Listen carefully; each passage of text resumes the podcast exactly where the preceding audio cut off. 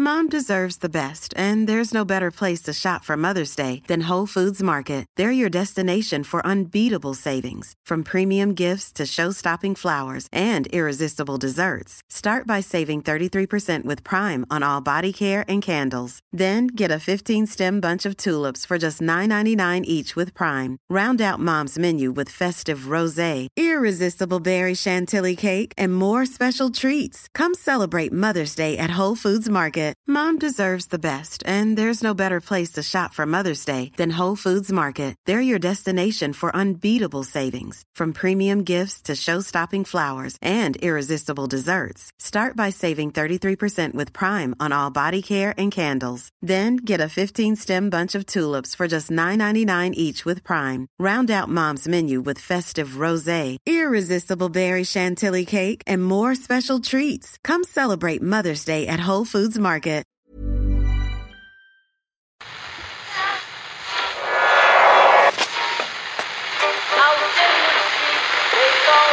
phone is that? That's the second time it's gone off. Never go home. They never go home. They never go home. Those those those boys. That's yeah. They have asked for that, really.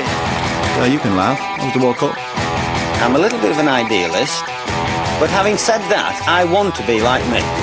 You don't know what you're talking about. What did you want? I managed to stay alive for 16 and a half years. mate. I'd say it to your face, not say it to you now. Come down Swanfield and we'll see them, won't we? What you doing down here, you shawny man? Thanks very much for taking the time to listen to Monday's Irish Times Second Captain's Football Podcast with Eoin McDevitt and Ken Early. Hi, Ken. Hi, Eoin, how are you? Brotherly love, Ken. Brotherly love. Oh, yeah. It's not a subject I'm particularly familiar with. No? Well, I haven't got a brother. Ah, but you didn't, you didn't have to be a blood brother. Oh, I've got loads of brothers. I've got loads of bros, Ken. Sure. Seven, seven billion brothers. Well, you know, three and a half billion, give or take.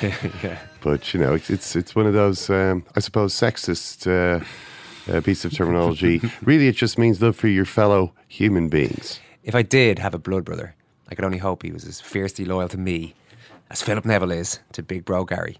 this display of sibling devotion goes back to an interview given during the week by Liverpool goalkeeper Larius Car- uh, Karius in the Daily Mail. So Karius went ahead with this chat with Ian Ladyman, even though it came at a sticky time for him. When, when you're booked to do a one-on-one interview that you know a lot of people are going to read as a footballer, ideally you want to be the hero of the previous game, and you can eh, devote a lot of time to that and, and bask in the plaudits. Karius knew this wasn't going to be the case, but he was able to. He went through it anyway. So he talked about the mistake, accepted that it was his fault, and then addressed the criticism that he'd taken from Jamie Carragher and Gary Neville in the Sky Studios. Carragher was here at Liverpool for a long time, so maybe after the game he was a bit frustrated. He's probably still a supporter. I have to accept it, and I don't care what Gary Neville said. He was a top player. Then he was a manager for a short bit. And now he is back to being an expert again.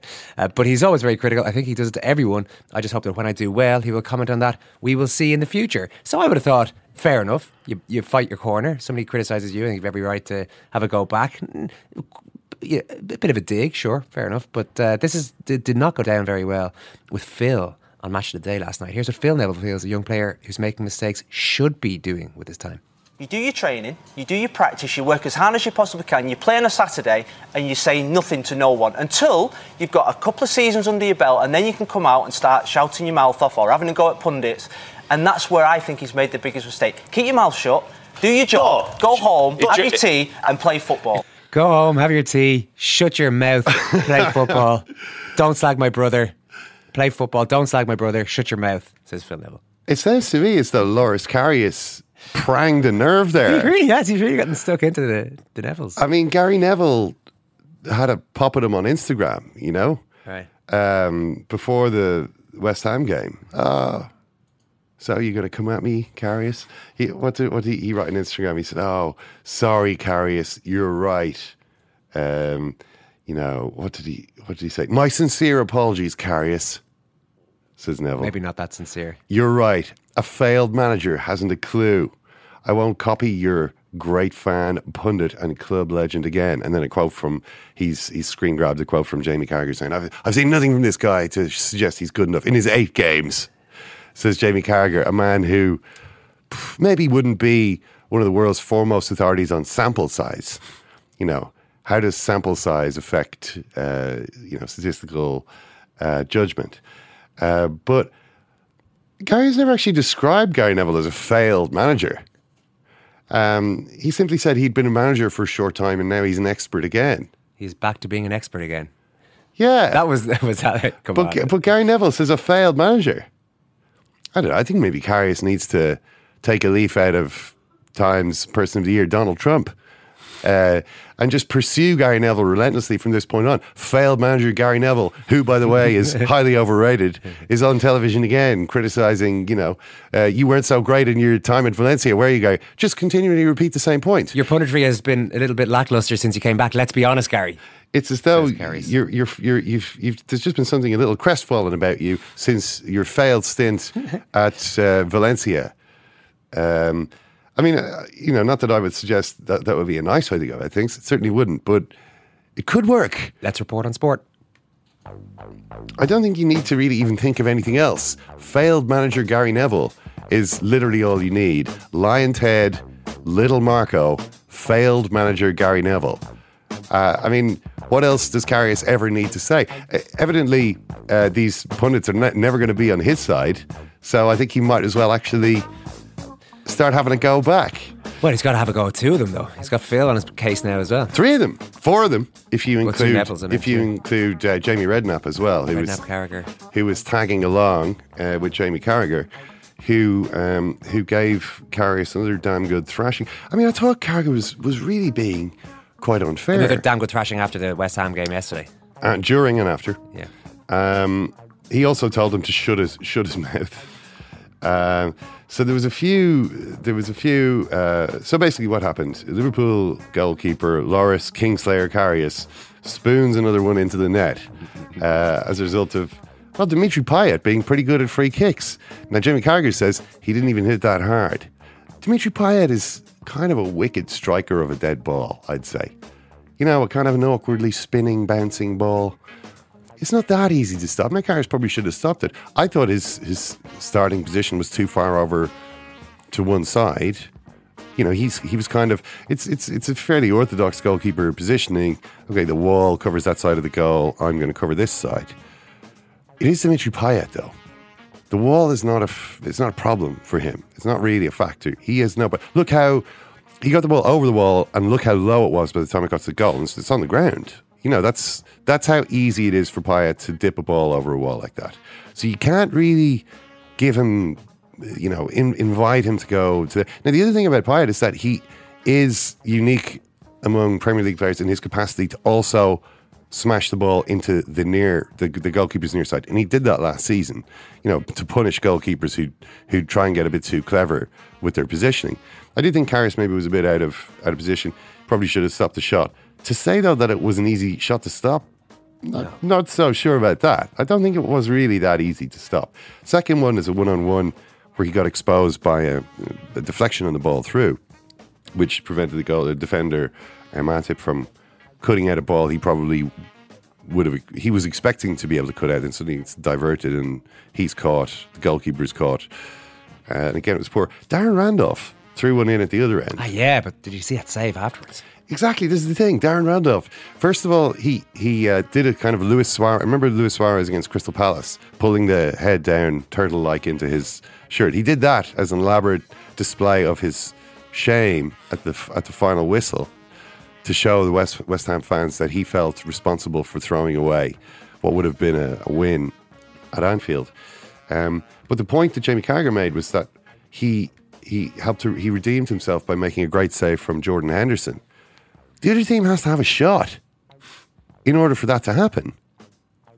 You know, it's it's it's it's difficult to redeem yourself by saving. By the way, a thirty-five yard shot, which you know, if you if you get beaten, then it's then Ah, that was a great save though, because he because he climbed high, Randolph, but also had the it was a fingertip save, Ken. Hmm. But there was a fair, there was still a fair. It wasn't nestling right in the top corner. I kind of felt like he had to get a strong fingertip to it to actually nudge it over the bar. It was one of those ones that you often see a keeper get to, and it sort of hits off their hand and still goes in. So I, let's not let's not be slagging off Darren Randolph here. The keepers are having a tough enough time as, as it is. No, I'm not. I'm not. I have no interest in slagging off Darren Randolph. He made he he uh, he made a mistake.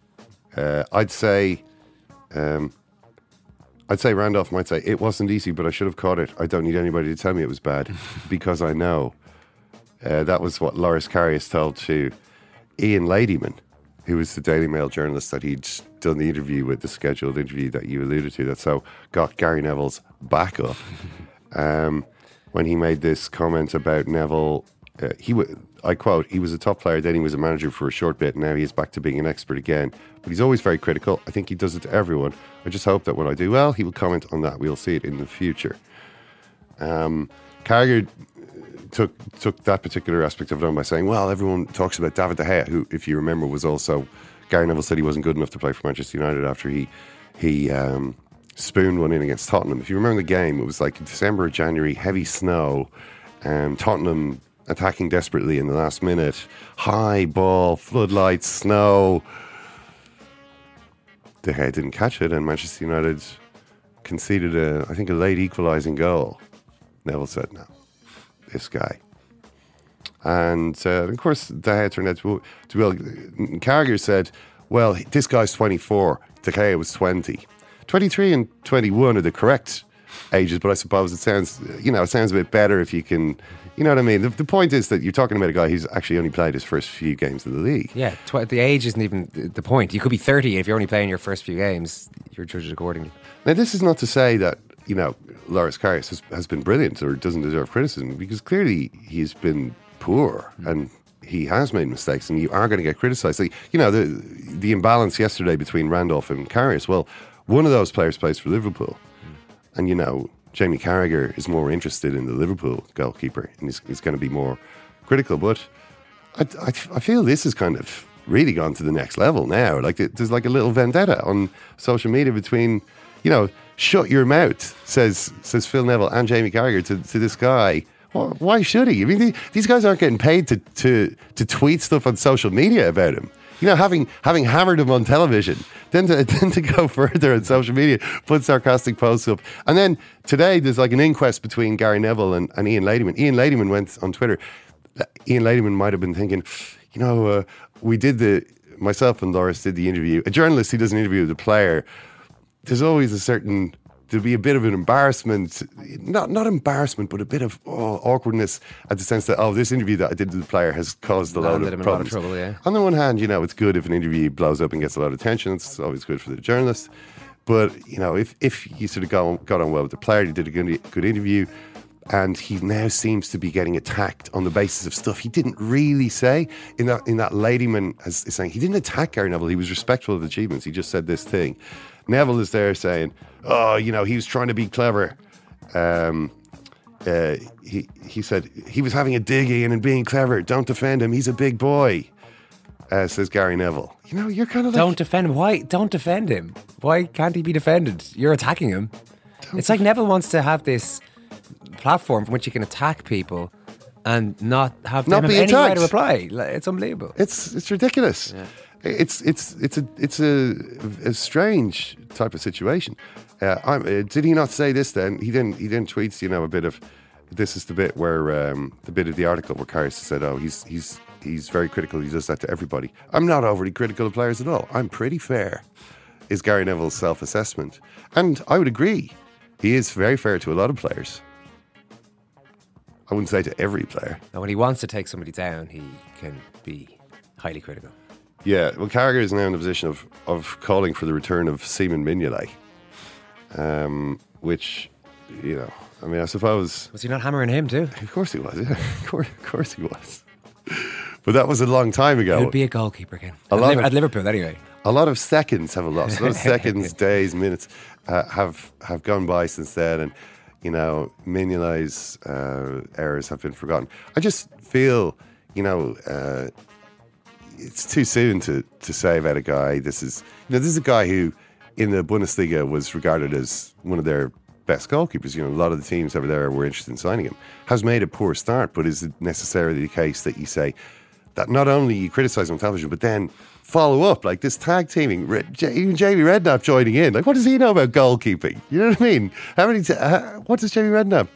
What's his interest here? Well, what do any of them know about goalkeeping, really? I thought he was just backing up his uh, the alpha male and that the alpha dog in that studio. Uh, but that's how it seemed to me. Champions League draw has been made. The Champions League draw. Um, yes, and you might recall that Bayern, or at least one of their English language Twitter accounts tweeted last week to Arsenal. So at Arsenal, should we just book our travel to London right now? Uh, this is because Arsenal, for once, had finished top of their group. Bayern had finished second. But of course, Arsenal are always unlucky in this draw and always get Bayern or Barcelona. And indeed, they have got Bayern. Uh, so it's Bayern versus Bayern versus Arsenal. It's just so miserable for, for them. I mean, maybe maybe this is the best possible way to break that run of only getting to the second round. But obviously, it's the it's the worst draw they could have gone in another sense. You have to beat the best to go and win the competition. It's certainly if you're Arsenal, you do. You have to repeatedly beat the best, probably. Um, the Sevilla, uh, the Europa League holders against Leicester, uh, PSG against Barcelona. So not the greatest draw from from Barcelona's point of view. PSG tough enough opponents at this stage, but Bayer Leverkusen against Atletico Madrid. Um, in a match you, you, Ty should imagine Atletico will will get through. Porto against Juventus again. You think Juventus probably managed that one. Bayern against Arsenal, as I mentioned. Benfica against Dortmund. Real Madrid against Napoli, and Manchester City against Monaco. Um, so that is the um, that's the Champions League draw. If we have time, we'll also get some of the Europa League uh, or the significant Europa League fixtures for the end of this show. So Leicester City, in with a little shout there, maybe of quarter final. Sevilla, good side. Yeah, not unbeatable. At least the last time I saw them in the Europa League final, they were very good. But uh, then again, a lot of the players who played for them that night no longer play for them. Yeah.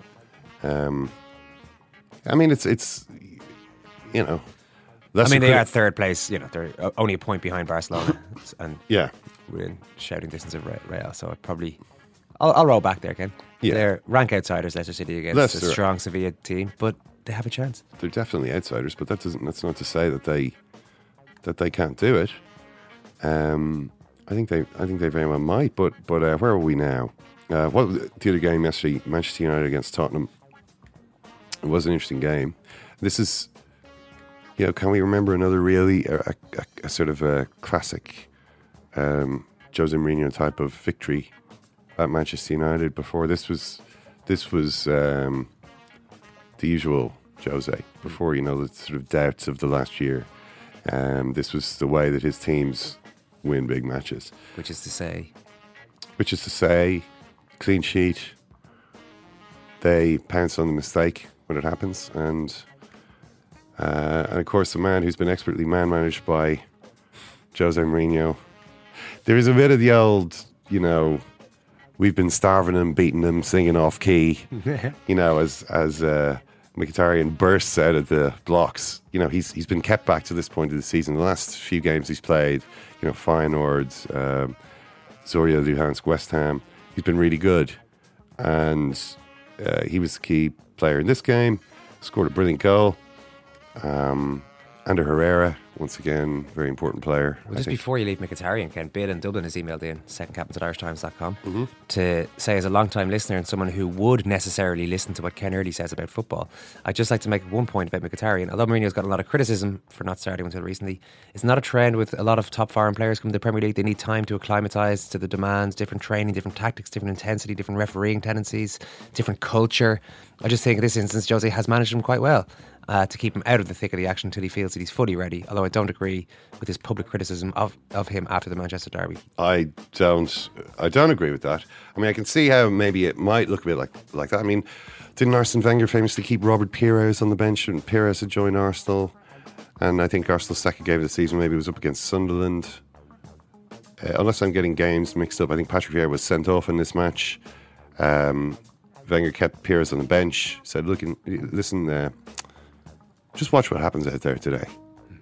Maybe this isn't the game for you." Not yet, but watch what happens and try and get your head around. And Pires, you know, was watching growing steadily paler as this, you know, and, and Vieira obviously ended, up being maddened by whatever had happened in the game and got himself sent off. But he was shocked by what he saw. He's really, this is what this is what I'm going to have to deal with. These guys are trying to break our legs. Um, but you know, Pires, uh, Pires did struggle actually a little bit in his first few months and only really got going the second half of that season. But he did play. It's, it's hard to see how a player is going to acclimatise while he's not while he's playing, you know, the reserve team. Uh, as to adapting to new cultures, Henry Mkhitaryan speaks seven languages. I would be surprised if there's another player in the league that speaks seven Yeah, languages. that's, that's impressive. he he has lived in so many different cultures. Um, this is a guy who uh, has lived has spent time living in Armenia, in Ukraine, in France, in Germany, in Brazil, and in England now. I doubt there is any player in the league better equipped to adapt to a new culture than Mkhitaryan. So, what are the seven languages? Just Armenian, Russian, Ukrainian, yeah. German, French, Portuguese, and English. I'm amazed Jose gives him no credit for speaking Portuguese. That's a good. That is a good spread. Yeah, because he uh, and, and where did I learn this, Eoin? I have to admit, the Players Tribune. Oh, the much maligned by Ken Early Players Tribune. Well, maybe it's just that Henrik Mkhitaryan is the best sports writer yet to write for the Players Tribune. Uh, he he actually did a really good piece uh, with them a little while ago, uh, a few a few days, maybe ten days, uh, where he was talking about his his upbringing. It was actually really good. I mean, uh, you know, his father was a football player, uh, and you know, he's talking about as, he, as when I was a kid. Oh, you know, Dad, take me to training. I don't want you to leave me. Uh, you know, when he's like five five years old, sort of thing Yeah. the dad's like, oh, you know, listen, yeah, I'll just, I'm just going out to the garden, hang on, and then he'd go off to training, and Harry's, oh, he's left me behind, you know. But it, his dad was a football player, kind of gave him the idea of wanting to be one. But his father died when he was really young, you know, five or six of a of a brain tumor. Uh, you know, one of these sudden sort of sudden onset, unexpected death at a very young. age. The, the man would have been in his, I guess, early thirties, you know, when he died um, which is a very sad moment, obviously, for the family. Henrik Mkhitaryan at that stage was too young to really understand what this meant. You know, his his mother and sister would just say, "Look, you know, Daddy won't ever be with us again," kind of thing. And they were kind of they they then had a bit of a struggle financially. You know, their their existence had become much more precarious, um, and he had to he was concentrating on the idea of being a professional footballer from from very young, you know, and and uh, you know his mother sort of was encouraging him. You know, he he he apparently a lot of the time was like, "Oh, I can't do this, I can't," and she's like, "No, no, you can do it, you can do it." And you know, he went off as a kid, was in Brazil for a while. This is how he speaks Portuguese. He he went to Brazil to like train for a few months. Um, you know, he's which, which you imagine you're 15 or whatever. That's you know, imagine going to Brazil for six months when you're 15 and you're from Armenia. You know, it's it's it's kind of uh, what I'm saying is this: joining Manchester United as a millionaire, as a as a as a senior uh, professional and millionaire in his you know mid to late twenties. Is not the biggest hurdle he's ever had to get over. I don't think Jose Mourinho deserves any credit for the fact that he's finally showing he's a good player because he gets the chance to do that because he's in the team. I'm I'm I'm not going to say this is thanks to Jose Mourinho's magic Fear not, Ken. Don't worry. I think Bill in Dublin is suitably chastened. It's he, he now feels like Tobias Karius after uh, grilling from one of the Nevilles. Did you call him Toby Oh, Karius? What did I call him? Tobias? Did I? Loris. Loris, I should say. Loris Car- Karius. Um, but yeah, um, actually, Lor- uh, Hugo Loris, the other, the other one Yeah. in the Premier League, was hailed as the man of the match again. But of course, it was Manchester United home game. Of course, the opposing goalkeeper was man of the match. Um, said uh, Jose Mourinho. But uh, they did manage to win. He, he had bigged up Tottenham before this game, hugely. Said they're the best team in the league. Have have you seen the league? The best team in the league is your old team. Although, you know, he doesn't want to talk about that. But there's a few teams between Tottenham and, and the top. The idea that Tottenham are the most complete team in the league is, is laughable. You know, as we saw yesterday, they're a solid team who are tough to beat. Yep. And they don't score enough goals. And that's something that they're going to have to try and sort out. And certainly when you when they're trailing against a, a team, you know, a Jose Mourinho team, um, they don't have enough uh, variation in their attacking play to to have any confidence of getting past the defence, you know. So ultimately it didn't. And it was one of those games where I think you could tell from a long way out, or it looked from a long way before the final whistle that it was going to end the way that it ended. Um, you know, maybe Tottenham could have got a penalty or deflection, but it was difficult to see any other way it they were going to score. as you said in your column today, they have one way of playing. which is maximum speed. Maximum speed, relentless intensity, and when that doesn't work, there's not much to fall back on. More intensity, more aggression.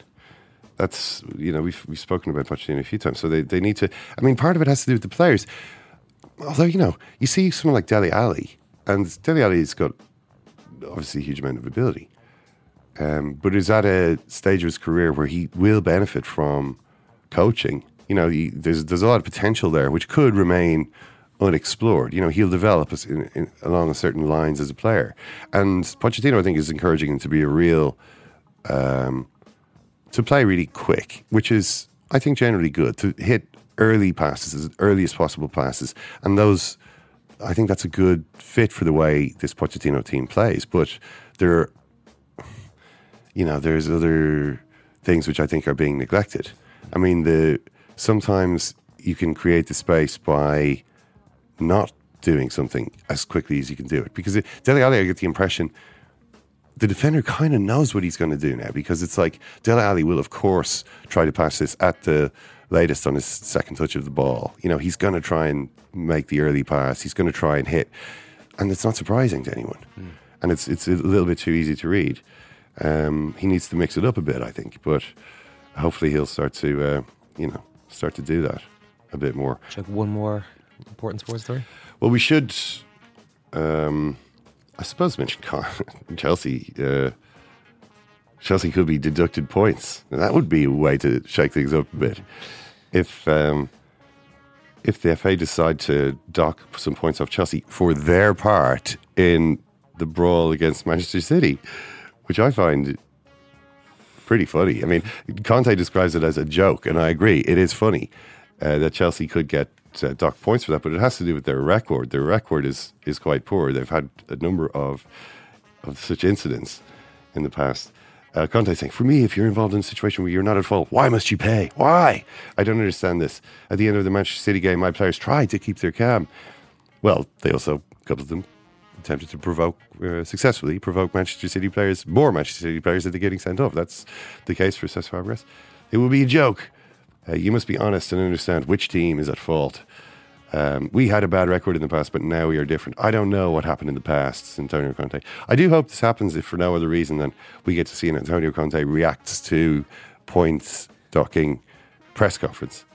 He has done a couple of these press conferences at times when he has come into oh right when when the law has tried to uh, collar him for you know one thing or one thing or another, and he usually reacts by hitting back quite spectacularly. So, you know, let's he, let's hope this one uh, runs on a little he's bit. He's taken the short view here, though. I think.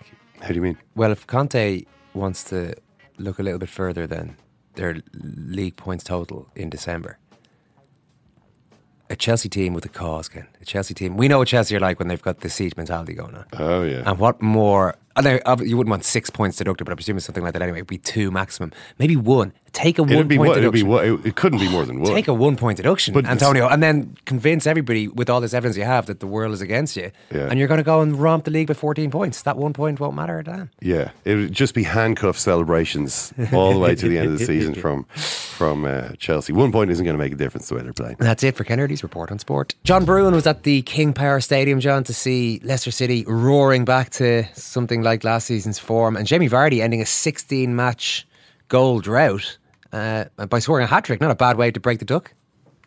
No, and um, he, he, he, I've seen quite a bit of Leicester over the last few weeks, and he's looked a very different player to uh, that of last season. Well, until Saturday, that is. Um, now, Jamie Vardy never looks happy with life, really, when he's playing football, does he? There's always that rage boiling over. But when I've seen him recently, this sort of simmering rage. Now, one of the things that Claudio Ranieri did in that game um, was to when, when, I've seen Vardy play recently, he played in, he's been playing in a sort of inside left position and looking a bit annoyed by that. And against Manchester City, Claudio Ranieri, the Tinker Man himself, made this little switch, which meant that he was pushed further to the right of uh, the forward line and came up against Alexander Kolarov and made absolute hay against him. And that, that first goal, um, that's the type of chance that he's been missing this season. Once that went in, you could just see Jamie Vardy flushed with his former self, the player we saw last season. Uh, and I do, I do wonder. Well, you do have to wonder, of course, though, whether Manchester City rather let him be himself once more. Yeah, there was probably a little bit of that. All right, it is the great, one of the all-time great footballing cliches, uh, I guess, John, that a striker just needs one. Well, normally one needs to go in off his arse, as they say, but in this case, he actually just slammed it into the bottom corner. And after that, like you say, he just became the, the Jamie Vardy of last season. The finishes for all three goals really were if you hadn't seen Jamie Vardy play this season, you would just assume that he was doing this every week. Yeah, exactly, exactly. Um, I think we should also mention at this point uh, Riyad Mahrez as well, another player who pretty much disappeared since then. I think that, I mean, uh, for Vardy's second goal, that that unbelievably delicate assist mm. that he provided for that, that's the first time he supplied an assist to Vardy this season. Again, that may well be because Vardy has moved over towards Mahrez's flank but again, Mahrez looked like the player of last season. Um, I, I, was before the match. I was flicking through some old stuff and remembered that uh, Ranieri called Mahrez his road runner last about this time last year, actually. And I was thinking that Mahrez hadn't really done that much running um, at all when I've seen Leicester. But yet again, a, a, player who looked like himself, or the player of last season. Um, and hopefully, I mean, just because you know they're a thrilling team to to watch, it looks like Leicester could be back and uh, causing problems along the way. Yeah. Do you think um, you mentioned John that uh, maybe Manchester City had made it a bit easy for Leicester in some ways? I was talking about this during the game with a friend. He said this must be the first time Leicester have played against the high line defence since about January. Mm. Yet nobody does this against them anymore. Uh, so what what were Manchester City thinking of? They played against Leicester in the. It's no surprise that we saw this the old Leicester when City played against them in a way that was calculated to to make them look great. Yes, I mean. Pep Guardiola talked after the game about how he wants his team to go forward all the time and all that type of thing, uh, and that seems to be his philosophy. Um, among the many interesting things he said during that press conference, one of them was I feel what I feel, which um, for, for me, if I read into that statement, what, what, I think about that is that this is, Pep Guardiola is the guy who, you know, doesn't eat for a week as he prepares for a match, stays up all night composing these complex stratagems. But somehow he didn't appear to this week to have watched a Leicester City video from the last 18 months or so of a team that plays on the counter, has two or three very quick forwards. And um, if you play a high line, if you play actually, if you play a deep line against them, then they're going to struggle to score against you. But Pep decided that that wouldn't be the way to, to play against Manchester City.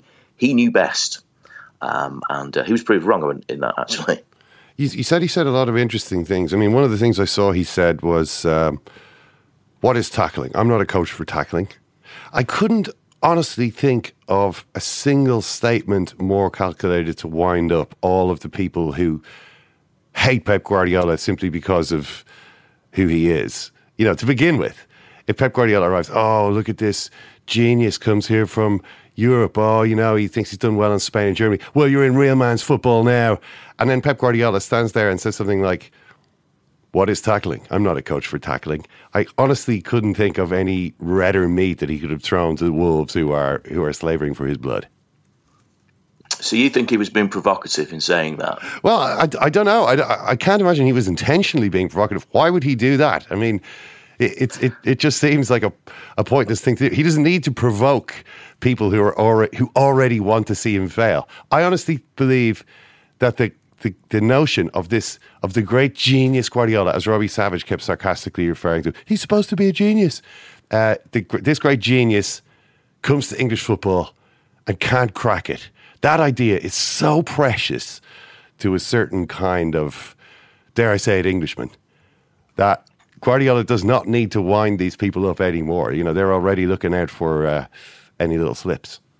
Well, well, Robbie Savage is Welsh, but yeah, he is a traditional football Englishman in, in the in the proper sense. Mm. But um, yes, well, I, I, think that, that that press conference was, you know, I, I, can't remember a press conference. Well, actually, there's one other at Leicester, of course, when Nigel Pearson went bonkers, where you've seen so much discussion of what was said afterwards. where there was sort of laughter and did he really say that and all this type of discussion. Um,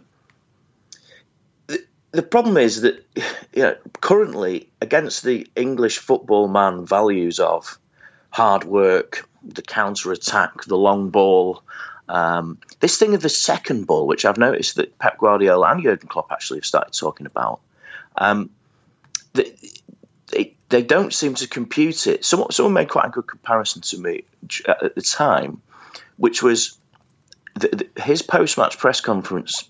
Uh, and, and, mentions of things like processes reminded us the dark days of Louis van Gaal.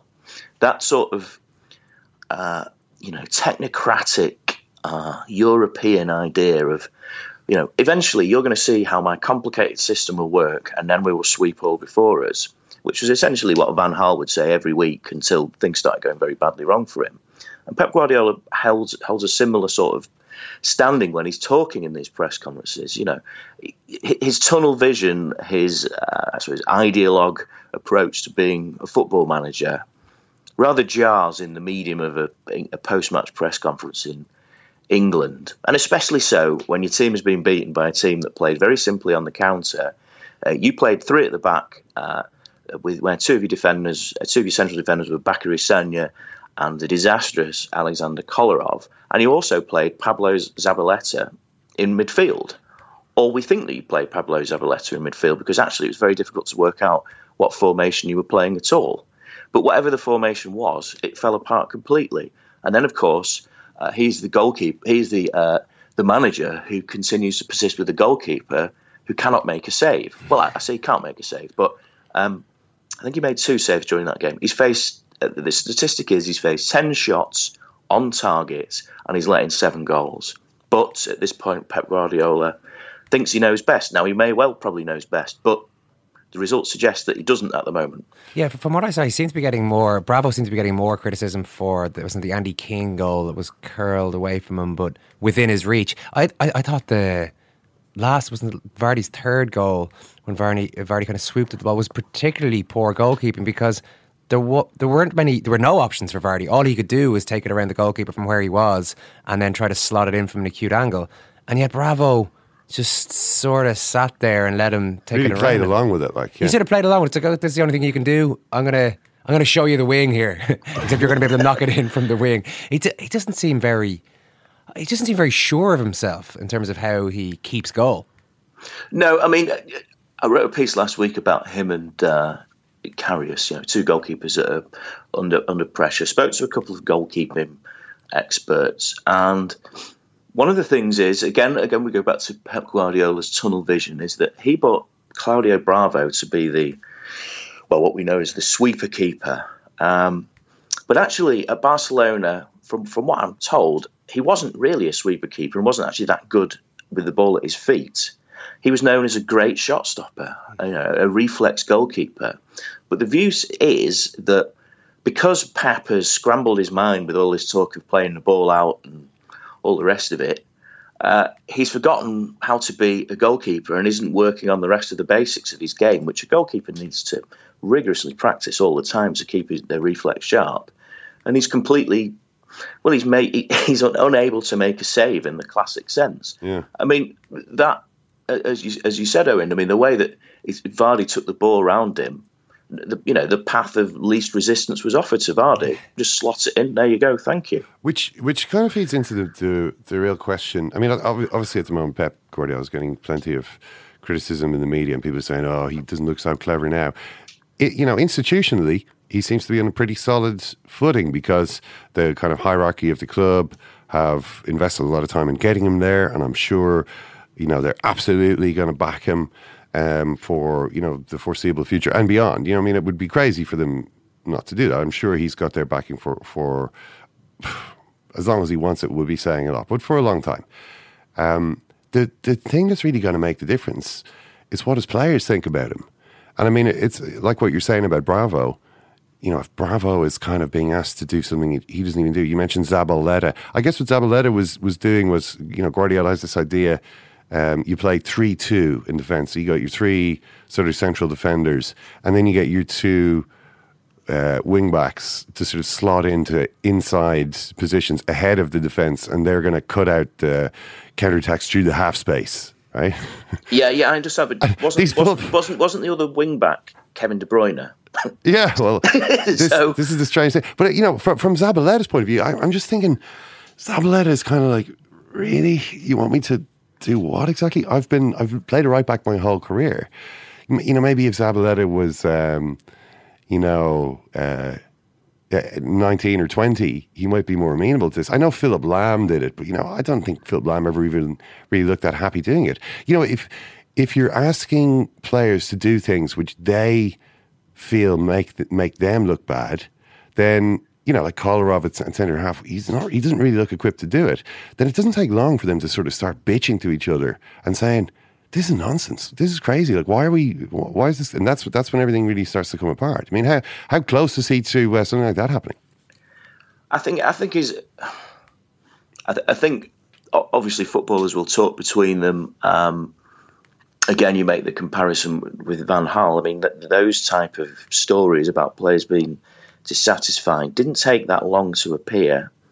Um, but then again, Van Gaal was sort of implanted into a club where a lot of the players have been there for a long time. Um, having said that, I suppose the same is true of Guardiola, where um, you know the, the the Yaya Tourés and the Joe Harts have been shunted to one side. Hart, in particular, um, it, it, it's almost as if he has to build the team with his own players.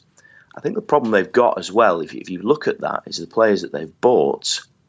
Not a particularly convincing bunch from the summer so far, is there? I mean, one player, Leroy Sané. I mean, what, what's happened to him? I mean, I know he's played the odd game, but really he's made no impression. Gundogan is a good player. I think most the most successful. Someone like John Stones, again, a player taken completely out of his comfort zone by Pep Guardiola. And yeah, players talk to each other. They eventually become dissatisfied if they're they're all being asked to do things they don't like, and that's when the rumbling of discontent starts between them, which eventually escapes into the media. Uh, it'd be difficult to predict when when that might happen because I, I think of all clubs actually in the Premier League, Manchester City is the tightest ship with things like that. Very very rigorous media operation there. Um, and you know, very difficult to, to get to speak to Manchester City players quite a lot of the time. Um, but yeah, I mean, there are, there are problems there, and you know, if we look at Pep Guardiola's career as a whole, is this the greatest cr- crisis of his career? Maybe there's that 2011-12 season when he was up against Jose Mourinho, but this is a real test of him, and um, beyond the you know the, the, the, complex tactical stuff. There's a point where he has to become a, a man manager in the English football man sense of Alex Ferguson's and so on. Um, Another suppose- another non-English English football man, Alex. well, yeah, we- we- we're a broad church over yeah, here, you exactly, know. exactly. Yeah, We- yeah. You um, Claudio Ranieri, you see, there's Yeah. an Yeah. English football man. Yeah, I think Conte might be one as well. Conte actually. is a quintessential indeed, yeah. English football man. Absolutely. Listen, John, brilliant stuff. Thanks a million. Cheers, lads. I can see, Ken, that you're particularly sensitive about what real football men think at the moment, and I guess who could blame you? You mentioned Ken Early. I, I wouldn't necessarily agree with anything Ken Early says about football. But Pep is under. That's an Irish football man, Ken. An Irish football man who's a lot of his yeah, his initial growth as a football man was in Ireland. Obviously informed by English influences for a long time. Yeah. Uh, great football man nonetheless. But Pep Guardiola is under a little bit of pressure, isn't he? He's getting a little bit. Uh, J- John made a couple of comments there about how he was in his press conference and some Yeah. of the stuff he was saying, even in interviews after games. See, none of us had ever seen, but he's always, always speaking in other languages. So mm. we've just had a relentless barrage of Pep Guardiola interviews for the last couple of months mm. in English, and well, particularly for the last few weeks, they've always been after bad results. Mm. It's kind of he just comes across. He's he's fine. He's not as managers go. He's he's not the you know he's he's, he's retains enough decorum that you couldn't accuse him of being rude. Oh no. But he seems Well, like you, could accuse him of being a little bit rude. It's it's a coldness. And, and aloof, I was going to say a little bit aloof or something like. There's you can see he's eyeing up the questioner with disdain. You know, like, whatever you ask me is going to be just bullshit. Hmm. Is what he's thinking. Well, he- is- but he never quite says it. Is it is it more frustrating to deal with critics who are making good points and you know ma- making kind of challenging you in a way where you're like, wow, maybe I am wrong, or to deal with critics who don't seem to understand what they're doing and are just lobbing stupid points at you. You you remain convinced of your own rightness, but frustrated by the fact that you're being questioned by these Lilliputians. Which is worse? Oh, there's no doubt it's worse to be grilled by somebody who knows really Who what, knows they're what they're talking talking about. about. Oh yeah. Well, I, I guess Pep probably doesn't think that's happened so far. Uh, he's only had to deal with the second type of Yeah. situation. But you know, I saw him in this. He's he's definitely been dispensing more congratulations than he ever thought he'd be doing. You know, it was congratulation Leicester once again, just as it was congratulation Chelsea last week. Uh, and four wins in 15 matches mean a lot of teams, Celtic and, and whatnot, have been congratulated by Guardiola. Um, but the tackle bit was was quite interesting. I mean, it was you know, his press conference was about 10 minutes, which is longer than the post match press conferences usually are. I'm sure they're going to come down in length over over the coming months as Guardiola realizes, hang on, most people just do five. But he did he did 10 and the tackle thing came up. You know, uh, it was something like you haven't made a tackle in the first 35 minutes uh, or something along those lines. And they were, they were 3 0 down. You know, it was, it was bad. And Guardiola really looked very contemptuous. It was kind of like tackles. Like, what is tackles? I'm not a coach for tackles. You know, I want to play good. We want to we want to have the ball. We want to arrive many times. We want to arrive many times. Tackles, tackles. Like we're not good. Tackles isn't going to make the difference between us winning and losing. Talk to me about tackles. Tackles, exactly. And and the the disdain was obvious. You know, this sort of. Uh, but what tackles means is an attitude. They're not really talking about. I mean, how many tackles do you have in a game? Not that many. You know, not really. It's it's an attitude though. It's a kind of uh, uh, a refusal to be, an, a, a kind of uh, an aggression. What what Mauricio Pochettino prizes, you know, the the sort of refusal to be intimidated. Well, it's the Stephen physically. Gerrard uh, point, isn't it? That when he talked about tackles, wasn't it in his book about the art of tackling? Yeah. And how essentially to him it was the be all and end of all of football to go crunching into people for a long period. I always thought there was a bit of posturing in, in that from from Gerrard. I didn't think he really got it. Actually, I thought I thought first of all his description of tackling was was ridiculous. Like it, it's not a tackle unless you slide at least eight meters on your arse. That's not a you know. It's uh, there was just a sort of there was a macho po- posturing fakeness about that. I thought you know a good tackler doesn't have to Slide a lot of the time. Exactly. Um, I mean, what Guardiola's talking about, Xabi Alonso talked about it. We've mentioned it a few times. Oh, we see it as a, it's a recurso, like a recourse, like something that you have recourse to if you have to, if you have to tackle a player. Um, it's not something you really want to be doing because what you want to be doing is having the ball, passing it, building the game. If they've got the ball, sometimes you have to tackle them. Sure, I just think this is Alonso. He's saying I just don't see it as being one of the main parts of the game. It's something that I have to do sometimes. But he was being a lot more diplomatic. It's also easy to say that when you're as good as him. Yeah. Some players have to. A lot of their game has to centre around tackling. Yeah, um, not players, uh, not the kind of players Pep Guardiola likes to have in his team. But you know, they they literally conceded from the thing that we were talking about last week, where Bravo and Stones are playing the ball to each other. They literally conceded a goal from that. It's almost as though Jamie Vardy had been watching what they do. And it's like, oh, John Stones has got the ball out by the corner flag. Where do I think this pass is going to go?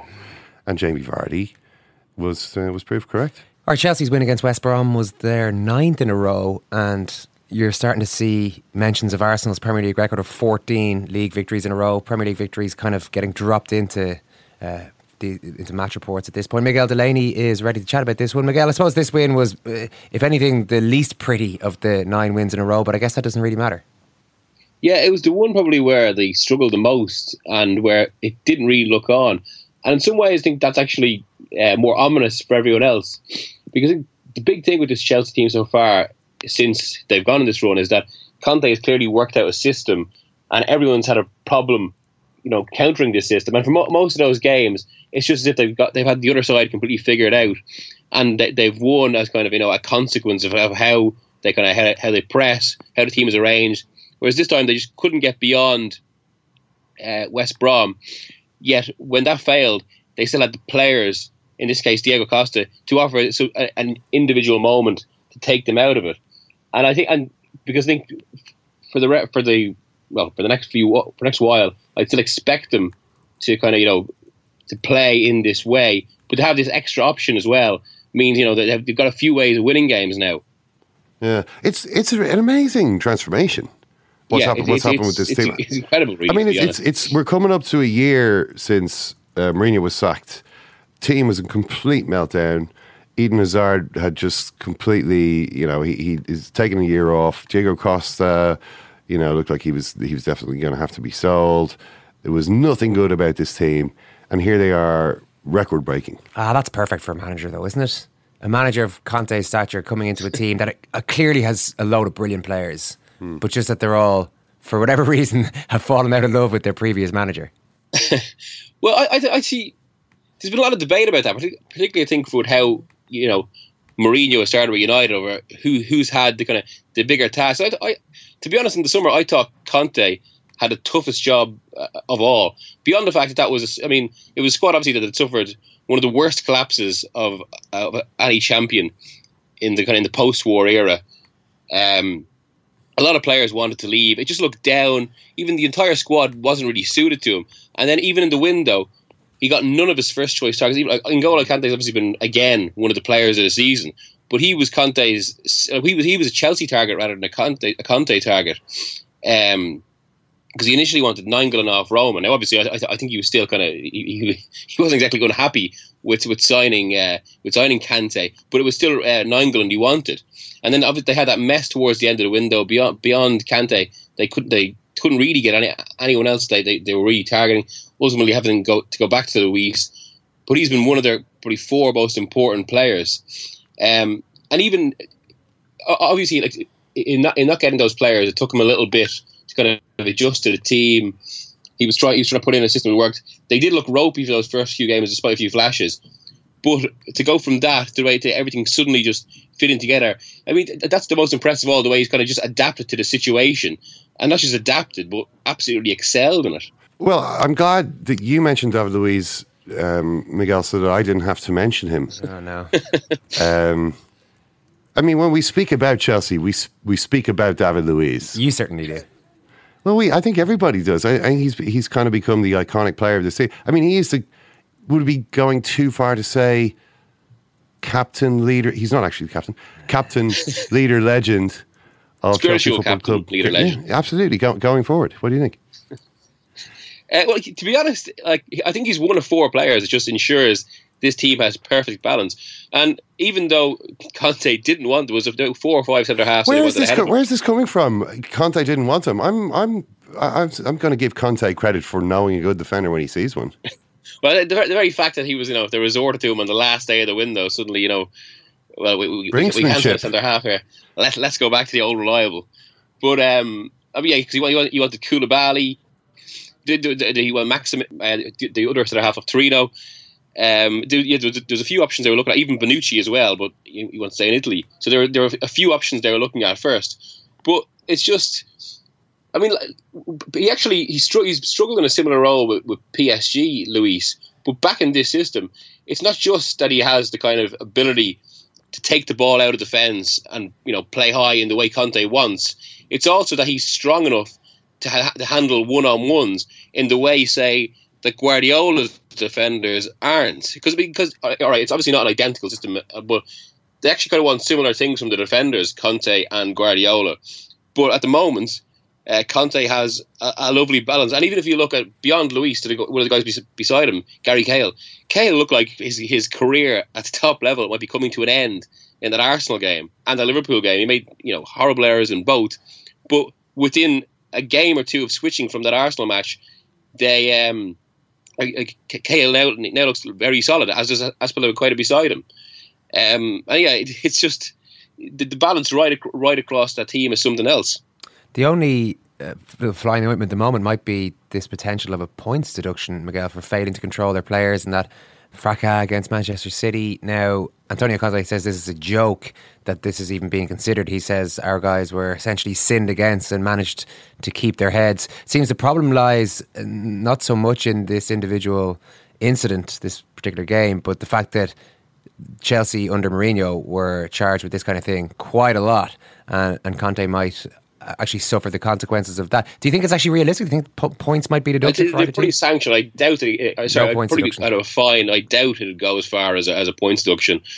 Um, it would be, you know, for, for Conte exceptionally harsh. Although maybe for the rest of us, uh, good for the good for the league because uh, there is a danger now that they could be out of sight. I mean, talking about that record, like the, the record for one unbroken run, so as in not over a summer, Hmm. is also Arsenal. It's it's thirteen, but then they wo- they won a 14 game at the start of the of the very next season, and then Chelsea just four off that, and then the next four games are, are, pretty forgiving up until they play Spurs, which I think is either the 13th or 14th game. Although maybe that's another debate at the moment. Something always goes wrong. That's why these, you know, these runs always come to Yeah. an end. It's it's gonna something's gonna go wrong for them. But I mean, for the moment, everything's going right. It looks as though maybe everyone else is going to need a points deduction just to keep things interesting for the next few months. And I've to say, I'm- I've misjudged Antonio Conte, but I didn't expect this type of instant success from him. Yeah. Um, well, this thing as well. I mean, even we were saying there about this this squad, the situation he came into. I mean, it, it wasn't just you know what happened last season. First of all, he came in. A lot of those players, you know, there, there were a fair few of them interested in leaving. One of them, beyond anyone else, was you know the uh, the match breaker yesterday, and uh, Diego Costa. You know, just before the season started, Conte was was already talking about you know uh, Costa's physical shape, how he needs to improve, how he needs to get with the program. You know, even specifically talking about thing, things he had to do with his game. And at that point in mid August, there were a lot of more murmurs about how uh, the Chelsea players still weren't at taking what was happening, and it looked like it could. At at that point, it looked like it could be an AVB situation. And then I thinking, okay, they got a few wins to start the, start the season. Then once they lost to Liverpool and Arsenal, all this came up again. And and that Sunday after they lost to Arsenal, there was you know a lot of talk about you know the, the same old situation at Chelsea. But okay, so it's not just the way I think he's adapted to the system; it's also the way the players so completely taken to. I mean, what I've heard, what I've heard from say the Chelsea training ground is that they, a lot of them actually find Conte's tr- coaching quite boring at the moment because so much going to have so much free time during weeks without European games and that, and then if you kind of just keep fitness ticking over. So much of training sessions are basically him physically walking individual players through where he wants them to be in the pitch. And if you actually watch him on a sideline, it's not just this kind of intense ranting that he's become kind of infamous for. He's literally pointing at players where where they should be in a very manic way. So it's uh, like there is an element of a conductor of the orchestra to return to another kind of thing that's been talked about with Pep, but he, he's micromanaging that much. Now the the players kind of get get bored at the amount that he does this in training, but and then, and also I suppose the amount of kind of video analysis to, to show them as well. But because they could see it, because it had its immediate effect, and, be, and because it worked so well straight away after the Arsenal game, they've bought into it. It's, it's, you know, it's a boredom they, they don't mind, and they, they can see the benefits of it. Miguel, brilliant stuff as always. Thanks a million. Maybe players actually want to be bored. They just don't realise it. Um, the way to really fulfill their potential as footballers is to be bored into sub- submission by these. to submit to a leader. Yeah. That's what everybody really wants. There's all this nonsense about, um, you know, liberty and the desires of the individual. People actually haven't got a clue what they want. All they want is to be embraced in the, you know, just just to be dominated by an Antonio Conte or a Jose Mourinho, uh, some kind of a cult leader uh, who will do all the thinking for them and free them from having to make their own decisions. There's nothing so so depressing as having to make your own decisions Oh, and worrying thought, about yeah. if you've made the wrong if you've made the wrong choice. If someone else is making the choice, you don't need to worry about that. You can just concentrate on service.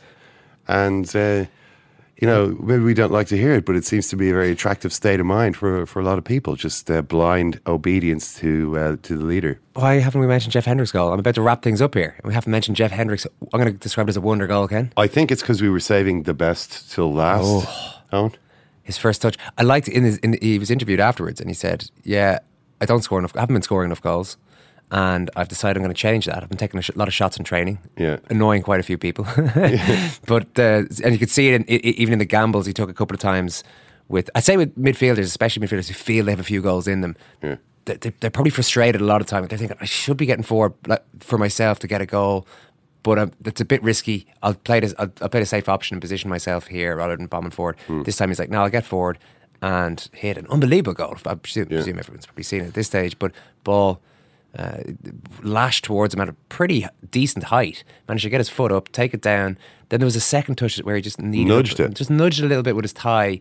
His eyes fixed on the ball at all times, and then whacked in a volley from 25 yards. More of that, please, Jeff Hendrick. Yeah, it was it was beautiful, and I mean, what he says about annoying people is quite funny because, you know, a gl- glory seeking as a midfielder is bad for the team, but sometimes you just got to do it. You know? Yeah, yeah. Especially when you cost ten million. Is he is he Burnley's record signing? He's he's certainly not far off, and he has a bad game, everyone goes, "We paid ten million for this twat."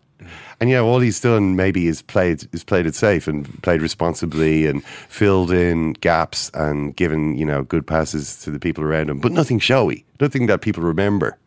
People are like um, eating crisps and drinking beer and you know drinking non-alcoholic beer. I don't know the Premier League. I'm not really noticing any of that. Everybody notices when you score a great goal. Oh, how could you not? So you know, once or twice a season, yeah, it's, it always helps. We've got another podcast out today. It's going to feature a chat about Anthony Joshua, who um, well, he impressed in a bit of a joke of a fight, to be honest, against Eric Molina at the weekend. But he will now be fighting Vladimir Klitschko in a few months' time in April. So that's a big one that we'll get stuck into, as well as Katie Taylor's second professional victory with Andy Lee. And we'll be talking about a fairly dominant weekend for the Irish teams. Bar Connacht, I suppose, he just fell off late on in their game against Wasp, but three wins out of four is pretty impressive in European terms. So all that to come. If you get a chance to listen to that, please do. In the meantime, thanks very much, Ken. Thank you, Eoin. And thanks for listening. Take care. Mom deserves the best, and there's no better place to shop for Mother's Day than Whole Foods Market. They're your destination for unbeatable savings, from premium gifts to show-stopping flowers and irresistible desserts. Start by saving 33% with Prime on all body care and candles. Then get a 15-stem bunch of tulips for just $9.99 each with Prime. Round out Mom's menu with festive rosé, irresistible berry chantilly cake, and more special treats. Come celebrate Mother's Day at Whole Foods Market. Mom deserves the best, and there's no better place to shop for Mother's Day than Whole Foods Market. They're your destination for unbeatable savings, from premium gifts to show-stopping flowers and irresistible desserts. Start by saving 33% with Prime on all body care and candles. Then get a 15-stem bunch of tulips for just $9.99 each with Prime. Round out Mom's menu with festive rosé, irresistible berry chantilly cake, and more special treats. Come celebrate Mother's Day at Whole Foods Market.